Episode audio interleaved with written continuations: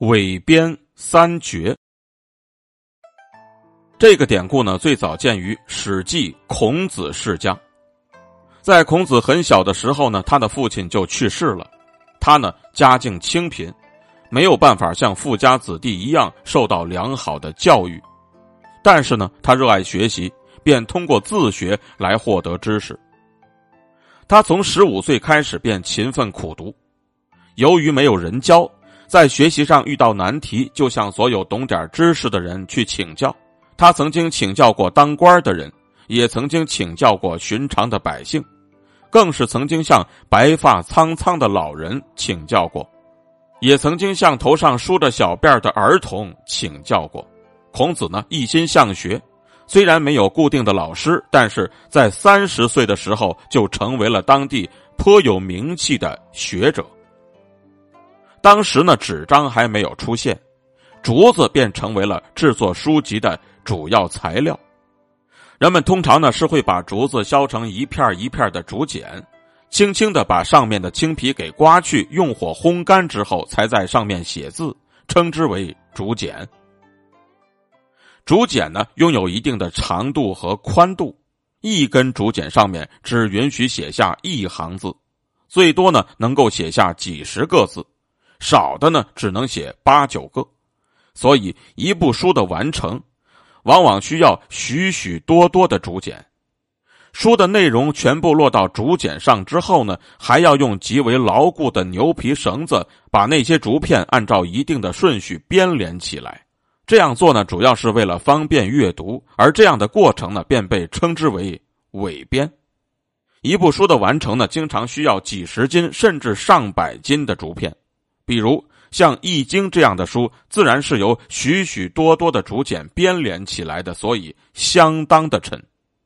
孔子是到了晚年的时候才开始研读《易经》的，《易经》这部古书呢是比较难读懂的，孔子呢就下了很深的功夫，才把它完全读了一遍。不过呢，这也仅仅是了解了其中的内容。紧接着呢，他就读了第二遍，这才掌握了《易经》的基本要点。后来呢，他又读了第三遍，这才对其中的精神实质有了较为透彻的理解。从那之后呢，为了深入研读这部书，同时呢，也为了方便给弟子们讲解清楚，孔子不知道把《易经》这部书翻阅了多少遍。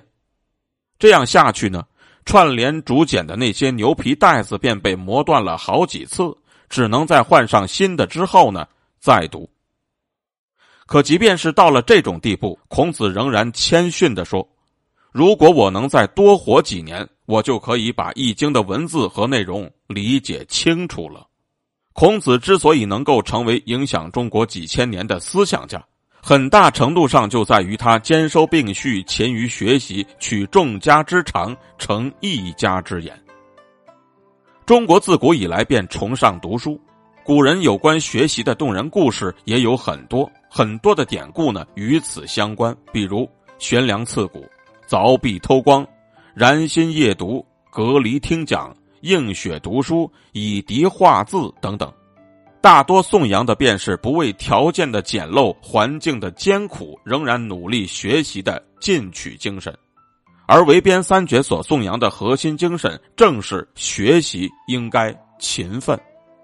另外呢，除了勤奋和刻苦之外，古人读书呢，也讲究方式方法。围边三绝指的便是要精读。苏轼呢，也提倡一本书要反复读，但是每次都要有不同的目的和重点，因为每次着眼点不同，收获也就不一样。而陶渊明则自称好读书，不求甚解。他的着眼点呢，并不是浮皮潦草，而是读书的范围一定要广博，一定要讲求方法，求取。效率。